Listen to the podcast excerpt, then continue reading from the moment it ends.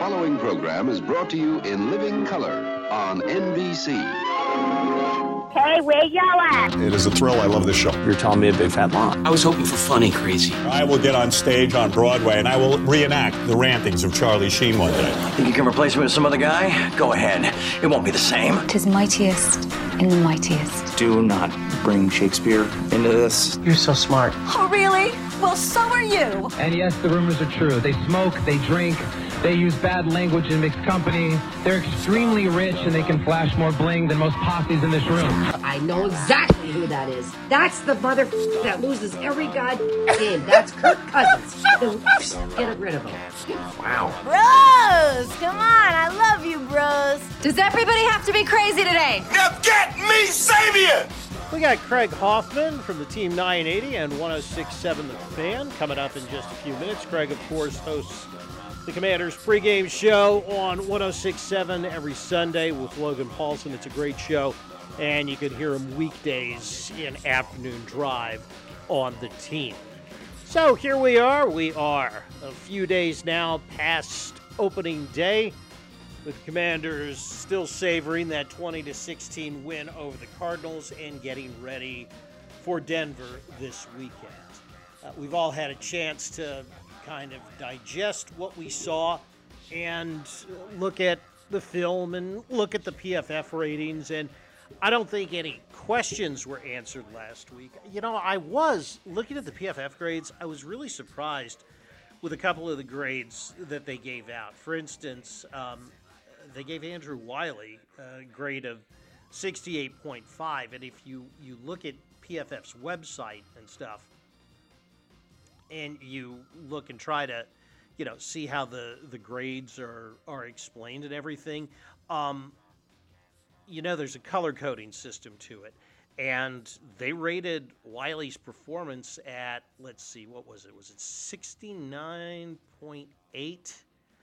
Something like that um, 69.9, and that overall, and that was listed as above average.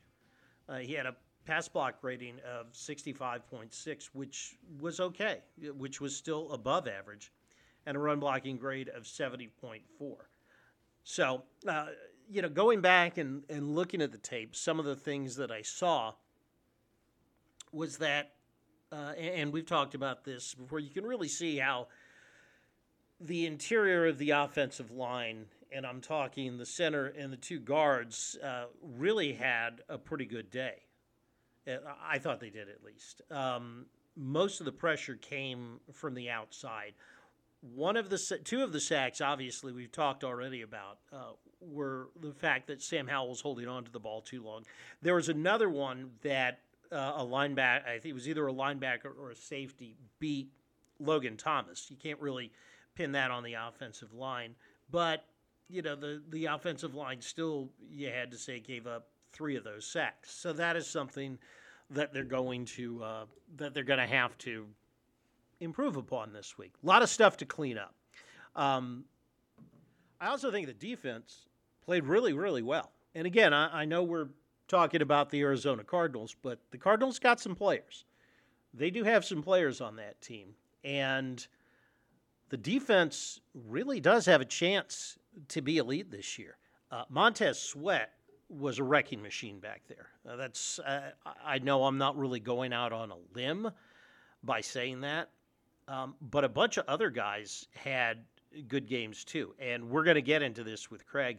You know, one of the things that that Craig and I talked about was the fact that there was one play that stood out during the game involving everybody's uh, favorite first round pick, Jamin Davis, where a receiver got behind him on a wheel route where it looked like he let the guy run right by him. And upon you know further review and looking at the all 22 tape, again, not knowing what the specific call was, and we'll talk to, to Craig about this because you know obviously both his knowledge and and when he's there with Logan, who was a former player, but it really did look like Davis was trying to pass that wheel route off to somebody else.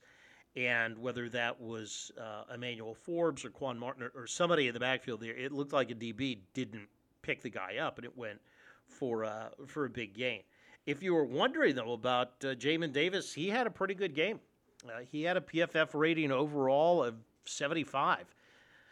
Uh, his rush, his run defense was 82. His pass defense, his coverage was 56.5. So that's uh, pretty average there. The run, but the run defense again, he was absolutely outstanding. I mean, uh, 82.7. You're getting up uh, close to the the very good and the elite levels. So good to see him having a strong game there. Um, the Commanders back at practice today. A couple of minutes ago, uh, Sam Howell stepped up to the podium, took questions. We are, of course, the show that gives you that exclusive access into the locker room. So let's hit the dramatic music and go hear from Sam this afternoon.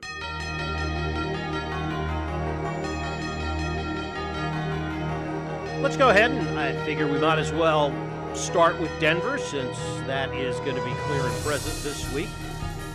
We were we asked Sam today about his thoughts on the Broncos, and while we didn't expect him to give us a detailed scouting report, obviously, uh, he talked about what you're going to have to look out for. What, more importantly than us looking out for, is what they'll be looking out for at Mile High this weekend. Yeah, I mean, definitely watching the film and just seeing how you know what what their plan was going into Denver, and obviously they they had success and ultimately won the game, um, and that's hard to do, especially in a place like Denver.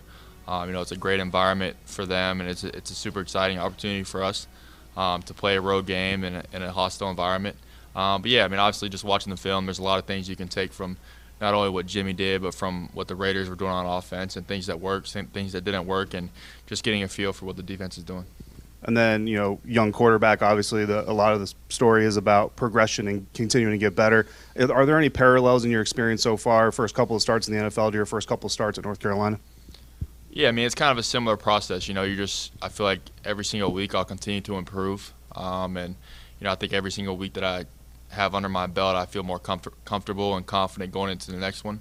Um, so I think it's definitely, as the season goes on, I think I'll continue and try to improve every week The Jimmy, of course, he was talking about was Jimmy Garoppolo of the Raiders. Uh, let me say something about that and the progression. And I know a lot of people have been making a lot about the fumble in, you know, that the, the Cardinals returned for a touchdown. And here's why I'm not too worried right now about that. And that's because that was pretty much a worst case scenario.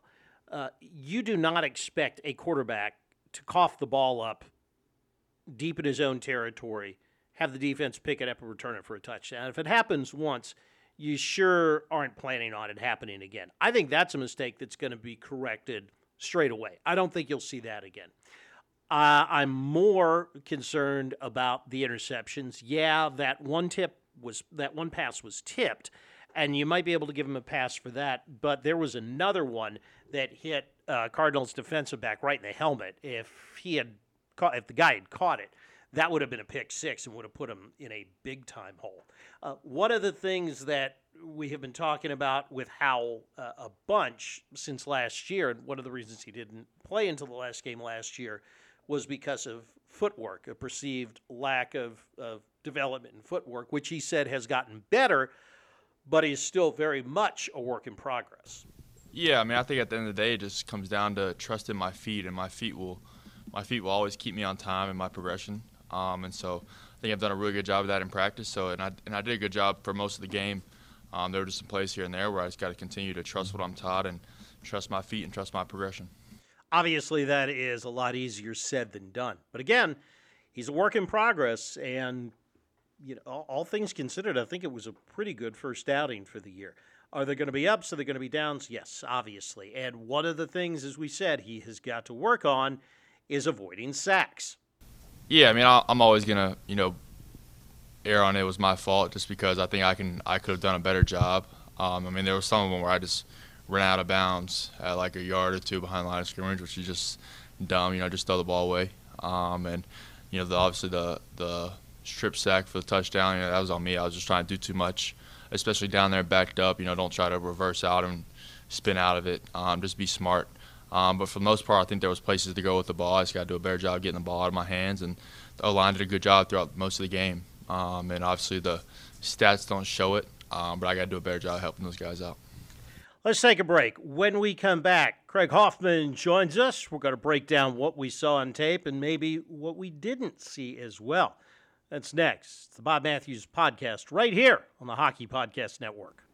Football is back in full swing, and we got another week of epic games starting before you know it. And who's got you covered on all the action for every single one of them? You know who that is. It's DraftKings Sportsbook, an official sports betting partner of the NFL. New customers can bet $5 on football, get $200 instantly in bonus bets. Nobody is missing out on the action this season. All DraftKings customers can also take advantage of two new offers every game day this September. What do you got to do? Well, if you want to get in on the NFL Week 2 action with DraftKings Sportsbook, download the app now. Use the code THPN to sign up. New customers can bet just $5 and take home 200 instantly in bonus bets. That's only on DraftKings Sportsbook with the code THPN. The crown is yours. Gambling problem? Call 1 800 Gambler or visit www 1-800-GAMBLER.net. New York, call 877-8-HOPE-NY or text HOPE-NY. In Connecticut, help is available for problem gambling by calling 888-789-7777 or visit ccpg.org. Please play responsibly. On behalf of Boot Hill Casino and Resort in Kansas, 21 plus age varies by jurisdiction. Void in Ontario. See DraftKings. Uh, see sportsbook.draftkings.com slash football terms for eligibility, terms and responsible gaming resources. Bonus bets expire seven days after issuance. Eligibility and deposit restrictions apply. You're listening to the Hockey Podcast Network, your home for hockey talk covering every team in the NHL. New episodes every Monday. Download at the hockeypodcastnetwork.com or wherever you get your podcasts from. Joining us now, he is the host of Craig Hoffman Show on the Team 980. He is also the host of the Take Command podcast with Logan Paulsen and a fellow John Mulaney enthusiast. Please welcome Craig Hoffman in. How you doing, my friend? I'm doing well, Bob. Uh, it was easier to be enthusiastic about Mulaney before he started doing a whole bunch of weird stuff. I mean, I guess he's kind of always done weird stuff. That's kind of his thing, but yeah. his comedy is very good. Oh yeah, yeah, but you know he he did take a hit with the whole Olivia Munn thing. Yeah, there's there's a lot of weird stuff that happened there, but we don't. It's okay. We'll just talk about the Commanders and not worry about it. Exactly, exactly. All right, let's so let's get into it. Um, we've had a couple of days now. We've all we all watched the game. We've probably rewatched the, the condensed version of it. Watched the all twenty two. I know you and you and Logan have have chopped it up since. So with a couple of days of hindsight now, how are we feeling about less uh, about uh, opening week against Arizona. Yeah, I mean, I feel like I actually had a good read on this one initially. Um, maybe I need to watch it back more and change my mind. But I actually feel like well, it is the Commanders you know, after all. Yeah, I mean, I feel like this was what I expected. Like it was a hard fought win. Um, they played a mixed bag offensively. You see the potential, but you also see the the roadblocks. And defensively, man, they're really good and, and that's how they're going to win games this year. And I think because we spent so much time this offseason talking about Bieniemy and how, and I get it because that's going to affect the ceiling of the team in a massive way. Like, let's not forget the floor that's underneath them is a potential top five defense. And the way Montez Sweat and John Allen and Daron Payne played, I mean, James Smith Williams and Casey Toohill were really good as well. Um, you know, Forbes making a play to close it out. Like Cam Curl is everywhere. Mm-hmm. They're pretty freaking good on that side of the ball, and that that's going to make it so the offense only has to do so much. And I think if they can figure out this offense thing every couple of weeks, like they're going to have some impressive games. Um, they're also going to have some games that are really frustrating, and the turnovers are a huge problem. They've got to clean those up. So uh, I, I, think it's a game where no matter how you felt going in, there was something to challenge the way that you felt and something to justify the way that you felt, whether you were an optimist or a pessimist about this team.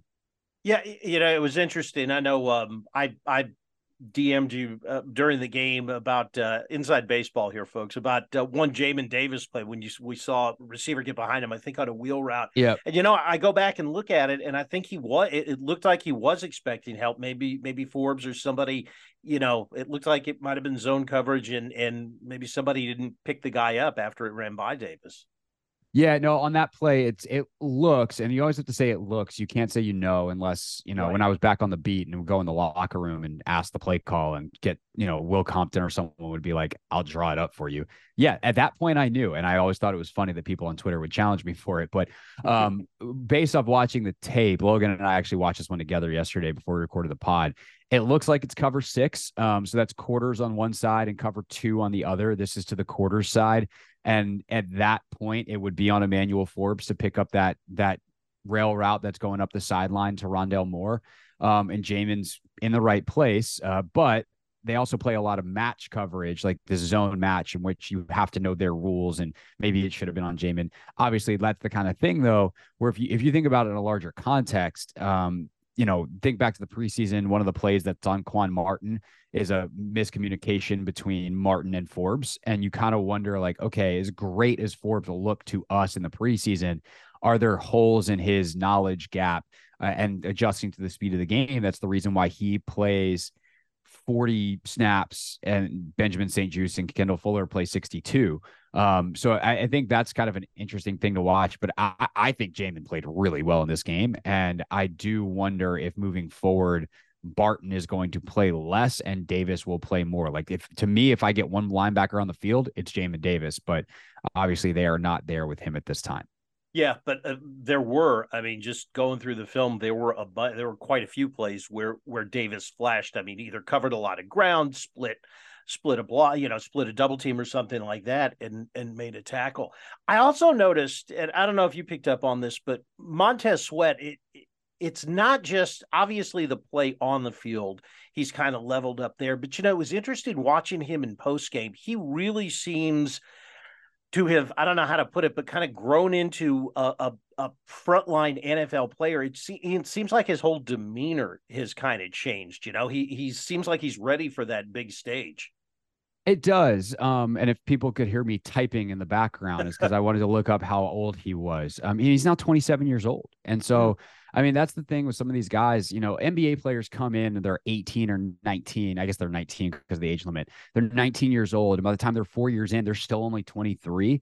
NFL guys come in at 22, 23 years old. The young ones are 20 or 21 because again, the age limit is is a different situation. You have to be 3 years removed from high school. So occasionally you get the kid who graduated high school at 17 and is ready to go at 20, but by and large, by the time these guys get you know, at the end of their rookie deals four years in. And this is why the NFL is so hard from like a, a financial model with these rookie contracts being so limited.